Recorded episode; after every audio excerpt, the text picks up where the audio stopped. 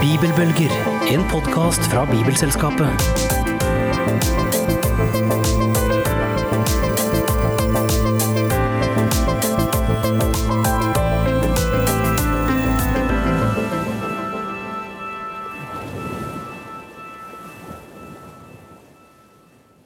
Velkommen til Bibelbølger, podkasten for inspirasjon, kunnskap og engasjement for Bibelen. Vi håper at våre samtaler skaper nysgjerrighet, og fører til at Bibelen blir brukt, åpna og lest enda mer. Mitt navn er Helene Fagervik, og sammen med Dan Aksel Jacobsen så er vi verter for denne episoden. Ja, det er vi. Eh, og i dag så har vi med en gjest, som er en mann med lang fartstid eh, i kristenheten, både i Norge og internasjonalt. Prest, misjonær, bibeloversetter, forfatter og tidligere biskop i Borg, og senere også i Oslo. Misjonsprest i Norske Israelmisjon og bestyrer for Kaspari-senteret for bibelske og jødiske studier i Jerusalem. Og sist og ikke minst, tidligere generalsekretær i Bibelselskapet. Vi snakker altså om Ole Kristian Kvarme. Velkommen til Bibelbølger, Ole Kristian. Takk skal du ha, Dan Aksel og Helene. Du, du, er jo en mann som mange kjenner spesielt som biskop i Oslo. En markant stilling. Men hvem er du, Ole Kristian, bak alle disse jobbtitlene? Eh, jeg vokste opp i Trondheim. På Rosenborg. Oh. Og det sier jo i grunnen alt. Ja, det gjør det. Ja. Definerer. ja. I Trondheim fant jeg kona mi i pinsemenigheten. Hun heter Ingjerd. Vi har eh, to gutter, en svigerdatter og to barnebarn. Samuel og Elias. Er ikke det flotte navn? Oi, ja, veldig flotte. Jo, det var det. Ja. Det er jo et spørsmål som alle våre gjester får, og du er jo ikke noe unntak. Eh, hva betyr Bibelen for deg? Bibelen og bibelfortellinger har fulgt meg hele livet. Og bibelboka gir meg øyne å se med. Briller å lese både mitt eget liv, mine omgivelser, og som lar meg møte Gud, som lar meg bli kjent med Jesus Kristus. Eh, og det er eh, Jeg hadde nær sagt det, det er en ramme for livet som er eh, uovertruffen. Eh, og som Det er en bok jeg aldri blir ferdig med. Akkurat nå leser jeg Esekiel-boka. Og det er, eh, det er jammen litt å gi seg i kast med. Ja. Du sier at du leser den. Hva, hvordan leser du Bibel til vanlig? Jo, øh, for det første Jeg, øh, jeg bruker bibelleseplan som veldig mange andre. Mm. Men kanskje på min egen måte. Jeg begyn... I går kveld leste jeg ordet for dagen i dag. Ja. Og på morgenen tar jeg det frem igjen. Og dermed får det sette seg litt mer i kroppen. Mm. Eh, I tillegg eh, pleier jeg da å lese lengre stykker eh, for å få litt mer sammenhengen. Mm. Det kan være at jeg leser eh, et av Paulus' brever. Sånn. Eh, fem kapitler som er godt mulig for å synke inn i bibelteksten. Mm. Og det den gir meg. Eh, eller da, når det gjelder sekelboka, Den er ikke lest på en halv time. Nei. Nei. Så den tar jeg i brokker. Men når du sier at du leser dagens bibelord kvelden før, og så dagen etter, merker du at du forstår det annerledes når du leser det etter et natt, eh, natts søvn? Eller hva, hva, det, hva, skjer der? Eh, det som skjer, er at eh, ord og uttrykk kan liksom sette seg i kroppen, og så blir det med meg i løpet av dagen. Ja. Egentlig er det noe jeg har lært av eh, jesuitene. Oh, ja. ja. Eh, og de har også lært meg eh, det som Ignatius av Loyola snakker om når han, da han laget sine åndelige øvelser. Han snakker om at vi må gå inn i bibelteksten, inn i fortellingen. Eh, hvis det er en fortelling om Jesus og disiplene, så kan vi gå inn i den, og så kan vi begynne å snakke med eh, Peter, for eksempel. Eh, eller Jakob. Eller Johannes. Eller Philip. Eh, og vi kan snakke med Jesus sjøl. Og da, i den samtalen, kan det skje spennende ting, fordi i hvert fall for jeg har av og til fått overraskende svar i, i, i, i denne samtalen. Og så etter at man har vært inne i fortellingen, så tar man fortellingen inn i sitt eget liv og spør ja, hva gjør dette med meg og mine omgivelser? Boken du har skrevet, 'Åtte dager i Jerusalem', den kom først i 1996, og har vel i stor grad preget måten mange kristne i Norge har feiret påske på, eller markert påsken. Men nå er den tilbake, i revidert form og ny drakt. Eh, men det er sikkert mange av våre lyttere som kanskje ikke er kjent med denne boken 'Åtte dager i Jerusalem'. Men hva handler denne boken om? Jo, eh, den har jo da i tillegg tittelen 'Jesu påske', jødisk og kristen påskefeiring. Mm. Og det eh, jeg gjør i denne boka, er først å, å, sette Jesus inn i sin jødiske samtid, eh, og i det jødiske miljøet som han vokste opp i. Fordi det er jo stort sett litt fremmed for oss. Mm. Men ved å se Jesus og hans siste åtte dager i Jerusalem i denne jødiske konteksten, så utvides mitt bilde av Jesus. Og jeg får mer liksom, konkret kontakt med det som skjer også disse dagene. Hmm. Nettopp. Og vi, boka kom jo akkurat nå, fersk fra Verbum. Mm. Eh, og det kunne ikke passa bedre tidsmessig, for nå er det palmesøndag ja. eh, veldig snart. Ja. Og vi går inn i disse åtte dagene. Ja. Så dette skal denne episoden handle om, og vi skal fortsette å snakke. Eh, og det, men vi må ikke slippe dette med de jødiske røttene. For det er utgangspunktet. Og du har selv vært i Israel i mange, mange år. Og du snakker hebraisk og har god innsikt i det. Så en, jeg skjønner at en, del av, en, stor del av deg har den forståelsen av det jødiske med seg. Du bærer det. Ja. Men hvordan tar vi dette inn i den norske kirken? Den, som du kjenner godt, hvordan, hvilken plass har jødiske, disse jødiske røttene fått eh, tidligere? Har det skjedd noe på disse 20 årene mellom den første boka og revisjonen nå? Jeg, jeg møter stadig folk som sier at eh, når påska kommer, så tar de frem den utgaven ja. som kom i 96. Og det er jo da 22 år, 23 år siden. Mm. Eh, og de leser gjerne et kapittel om dagen de, disse, disse, åtte dagene. Og i tillegg eh, så vet jeg jo at det er mange menigheter og fellesskap rundt om i landet som har tatt opp tradisjonen med et eh, påskemåltid i, i løpet av eh, påsketida. Mm. Eh, og det er jo noe av frodigheten som den jødiske tradisjonen lærer oss. For jødene feirer jo også påske, og de feirer det med et langt måltid. Med fullt av fortelling, av symboler, av måltidsingredienser som gir smak eh, til bibelfortellingene. Mm. Eh, og som gir smak til troa vår og til det Gud har gjort for oss. Det han gjorde for israelittene da han førte dem ut av slaveri i Egypt. Og for oss som kristne, det Gud har gjort for oss med Jesu kors og oppstandelse. Men hvis vi trekker oss litt tilbake um, og ser på påskeperspektivet, så er det blitt uh, mye kyllinger og gulfarge sånn i samfunnet. Og jeg vet ikke om de fleste nordmenn, hvis du hadde spurt en nordmann på gata hva skjærtorsdag er, så tror jeg kanskje du hadde fått mange ulike svar. Men hvis du da skulle kommunisere én ting til hvermannsen om hva påsken er, hva ville du sagt da? Eh, og det er, det er det jo ingen tvil om. Påske handler om Jesus som Eh, brøt ut av grava og seiret over døden. Eh, Jesu oppstandelse er utgangspunktet for den kristne kirke. Det er selve basisen i kristen tro. Eh, og det er jo en begivenhet som vi naturligvis må feire. Mm.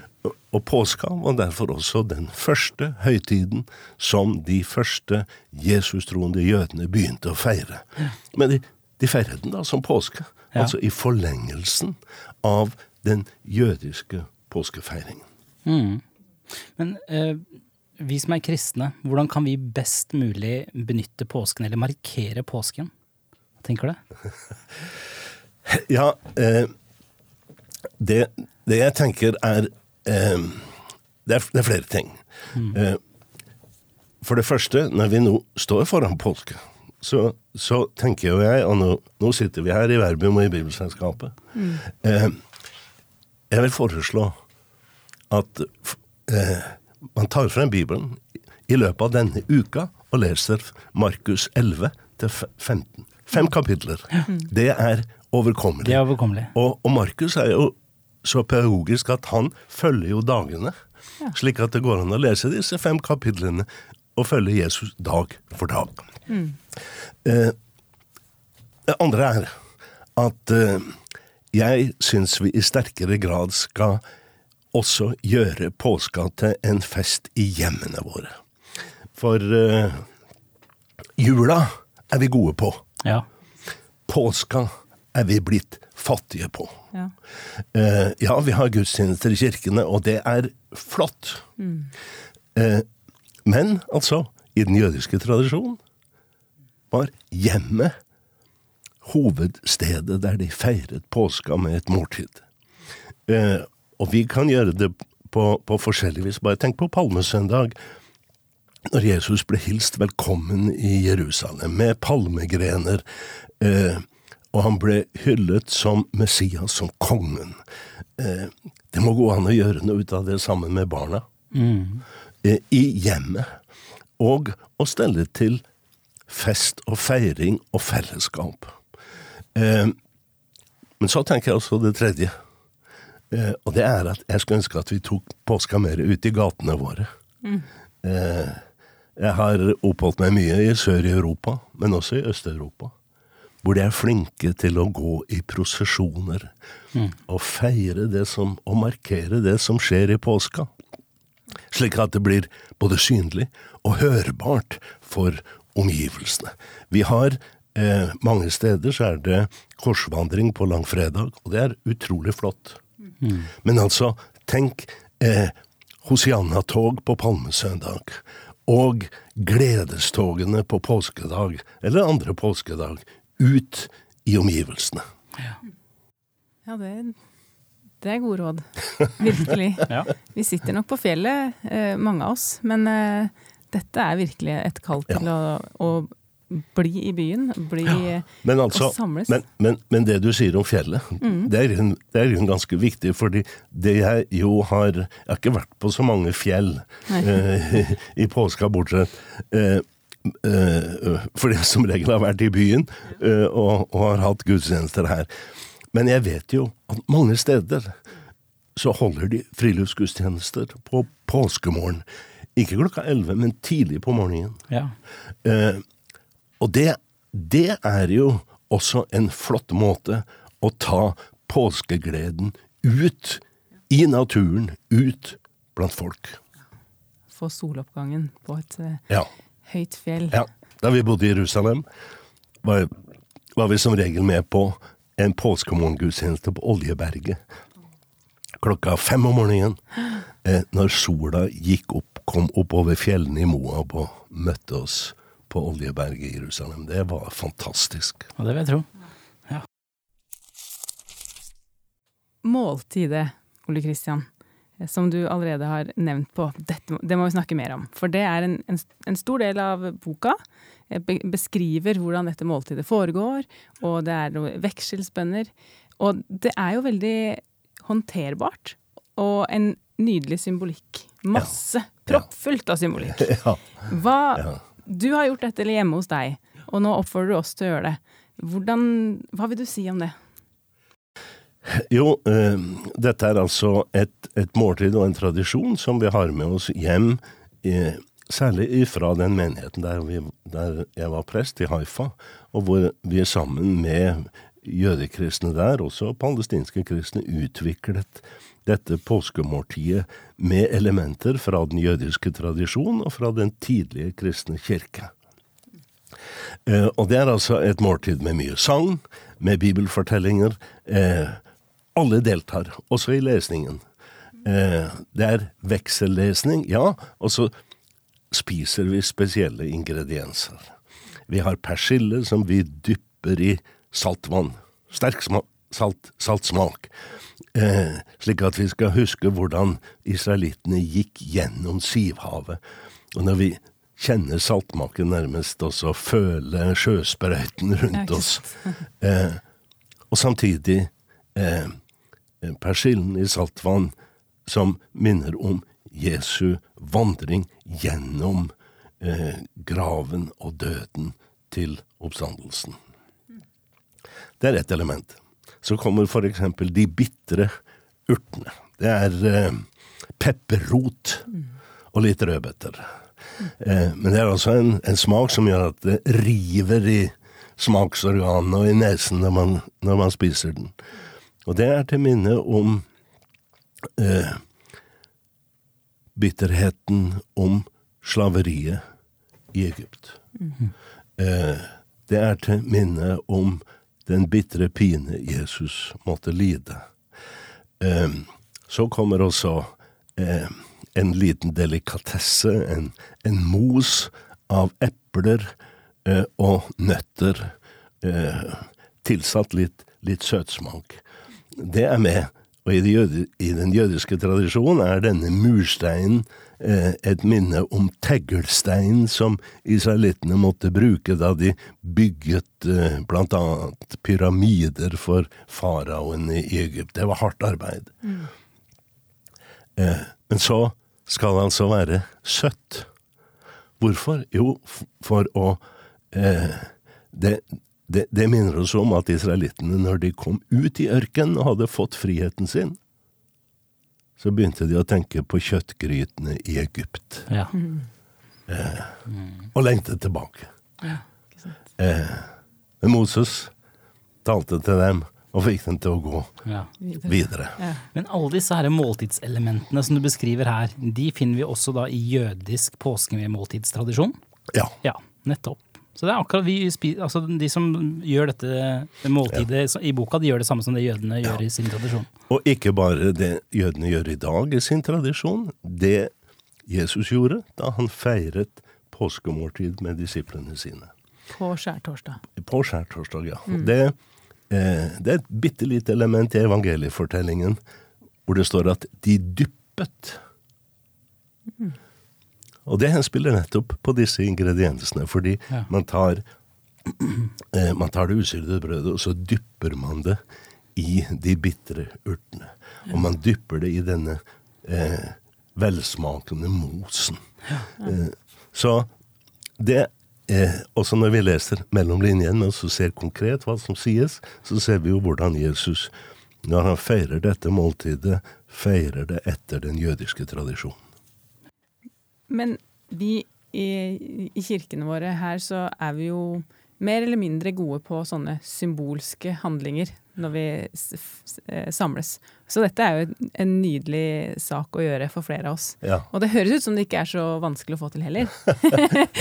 Eh, eh, nei, eh, jeg har gjort to ting nå i denne nyutgaven av Åtte dager i Jerusalem. Og det er for det første at vi har med, jeg har med eh, teksten til et fullt og omstendelig påskemåltid, som, ta, ja, som, normalt vil ta i hvert fall to-to og en halv time å feire. Mm -hmm.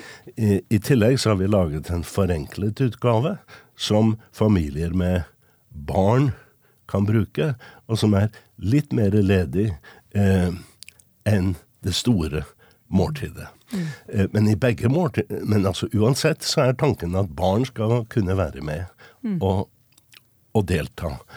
Uh, så er det det er ikke enkelt å skape nye tradisjoner. Uh, til det trenger vi å være flere sammen. Mm. Og flere som gjør det samme. Mm.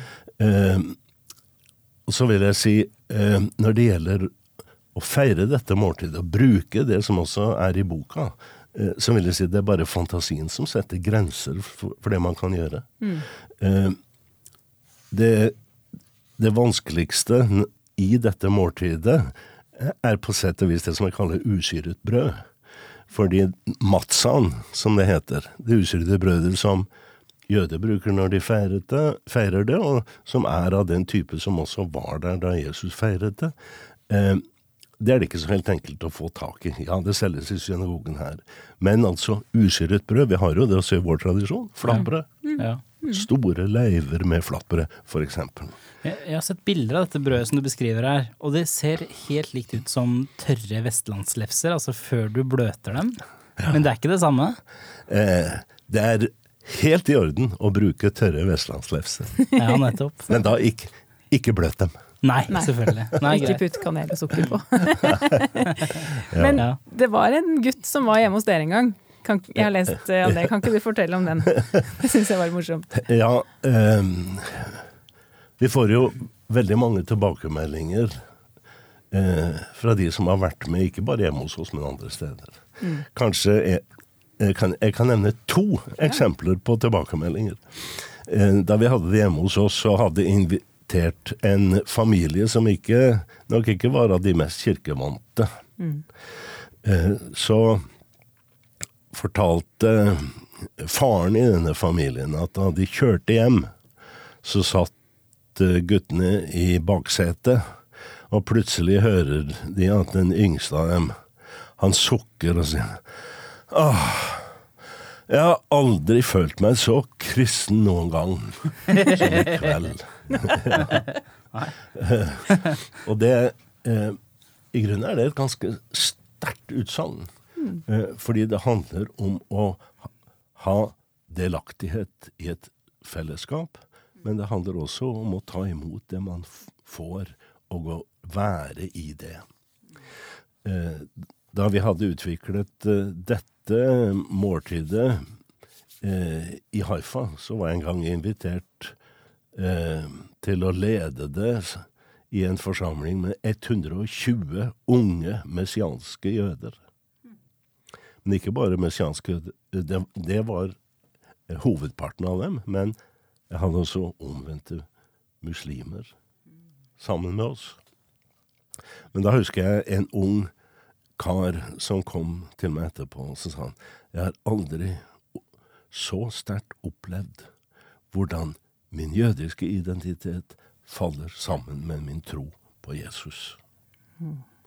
Eh, og det, for meg, eh, er kanskje et, et av de aller sterkeste vitnesbyrdene eh, jeg har fått om, om betydningen av å feire et slikt måltid i fellesskap. Da må jeg ha et siste spørsmål rundt dette med måltidet, for vi kjenner nattverdsmåltidet. Ja. Og det, hvis jeg har skjønt riktig, så er det da avslutningen på dette påskemåltidet. Hvordan er linken her? Ja.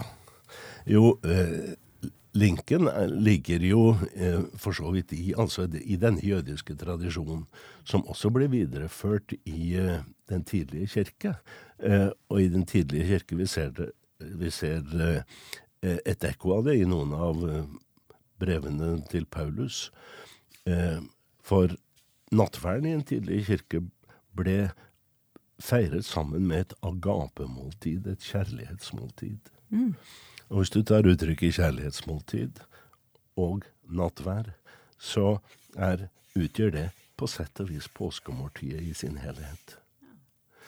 Um, så um, må det jo da også, må jeg da også si at, at eh, den jødiske tradisjonen og det jødiske påskemåltidet i dag har jo sin konsentrasjon om utferden fra Egypt, om den frihet de da fikk, om friheten som Guds ledelse gir og skal gi. For oss er jo utferden fra Egypt en fortelling som bygger opp under det som kommer med fortellingen om Jesu vandring til korset, graven og oppstandelsen og ut i friheten.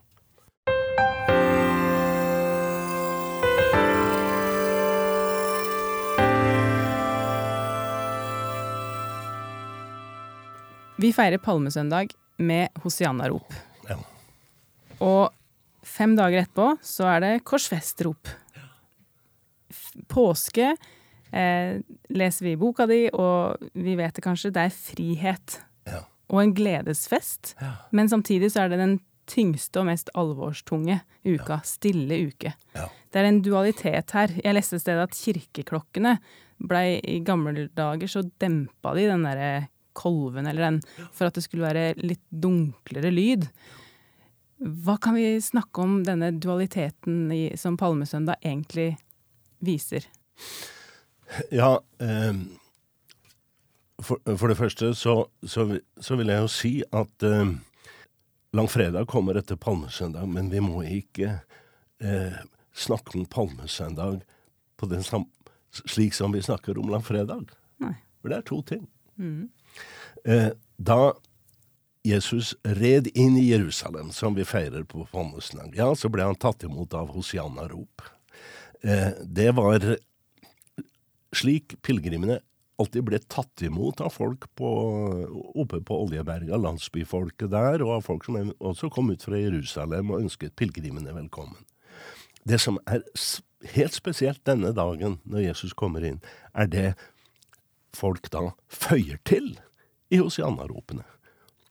Det som ikke står i Salme 118, for de roper og sier Hosianna, Davids sønn, Hosianna, Israels konge, Hosianna, eh, kongen som kommer. Hosianna, eh, kongen som kommer med Davids rike. Altså, det var en proklamasjon av at Jesus er Messias, den lovede frelserkongen. Mm. Og så er det jo da noen skriftlærere der som sier til Jesus, hører du hva de roper? Du må få dem til å tie! Men hva svarer Jesus? Han sier, hvis disse tier, skal stenene rope altså en sterkere eh, bekjennelse og erklæring fra Jesus skal du lete lenge etter. Mm. Han er Messias, og med det beveger han seg inn i dagene som ligger foran, også langfredag. Og når noen roper korsfest, korsfest på langfredag, så er det ikke de som roper Hosianna på palmesøndag. Det er en helt annen flokk. Hm. De som roper korsfest på langfredag, det er folk i Øvrebyen. Eh, i den eh, eh, godt etablerte eliten i Øvrebyen. Landsbyfolket, de som kom også sammen med Jesus, er de som roper Hosianna. De kommer også etter hvert til å være med i oppstandelsesgleden, men så er det altså et, noe som skjer imellom der. Eh, og jeg tenker at Hosianna, gleden, mm. må vi slippe løs. Og så må vi følge den opp ved alvoret i eh, at Jesus korsfestet. Eh, dette handler i, både om livets alvor og mangfold, og det handler om troens mangfold og alvor. Den går dypt i sorgen. Den beveger seg høyt i gleden, og begge deler hører med. Når en konge kom ridende inn på en eselfole, så betød det at han kom med et bud om fredstider. Ja. Ja. Stemmer det? Ja. For en av tekstene for søndag, palmesøndag er fra Zakaria 9, hvor dette nettopp er profetert om. Ja. Så det var fred han kom med? Eller det var det de ønsket? Ja. Og det var fred han kom med. Mm. Eh, men så ble det annerledes mm. enn veldig mange tenkte. Mm. Fordi de aller fleste tenkte at når Messias kommer, så skal det være som triumfator, og han skal ta makten fra romerne. og men så blir det annerledes fordi Jesu død og oppstandelse ligger på et annet plan. Eh, og det handler om den fred og den frihet han vil gi oss i den verden vi nå lever i, og hvor denne freden og denne friheten er mulig.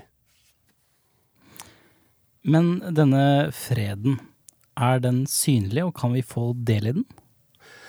Ehm, da, da, må jeg tenke på en av kanskje de, en av tekstene i den eh, jødiske kodeks som heter Talmud. Der er det en sekvens om Messias, om hva det innebærer at han kommer. Og det, det vanlige i den jødiske tradisjonen er jo at de, de venter på at Messias en dag skal komme.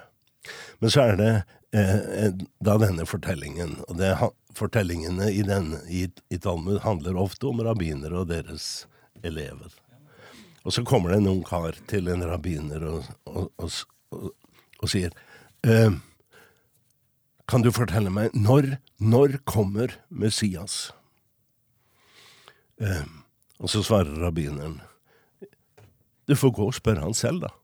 Spørre han selv? Eh, hvordan kan jeg hvor, hvor, hvor er han?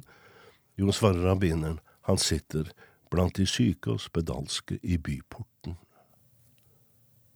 Og så drar denne unge eleven til byporten og finner denne personen. Og spør han eh, når skal du komme, det vil si i herlighet? Og han får svaret i dag. Og den unge studenten blir forvirret og drar tilbake til eh, rabbineren og sier ja, jeg møtte han. Og så spurte jeg han når han kom, skal komme, og han svarte i dag. Men jeg ser jo ingen endring, han, han er jo ikke her likevel, selv om han sitter der. Og da sier rabbineren til ham, eh, hørte du det han egentlig sa? Han sa i dag om du hører hans røst. Med andre ord Den som hører hans røst og tar imot, får del i denne freden og denne friheten som Jesus kom med, som Messias kommer med. Det er fantastisk.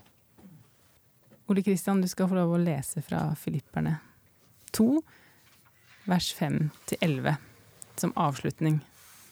En hyllest og en fantastisk tekst om nettopp Jesus. La samme sinnelag være i dere som også var i Kristus Jesus. Han var i Guds skikkelse og så det ikke som et rov å være Gud lik men ga avkall på sitt eget, tok på seg tjenerskikkelse og ble mennesker lik. Da han sto fram som menneske, fornedret han seg selv og ble lydig til døden, ja, døden på korset. Derfor har også Gud opphøyd ham til det høyeste og gitt ham navnet over alle navn. I Jesu navn skal derfor hvert kne bøye seg, i himmelen, på jorden og under jorden og hver tunge skal bekjenne at Jesus Kristus er Herre, til Gud Faders ære.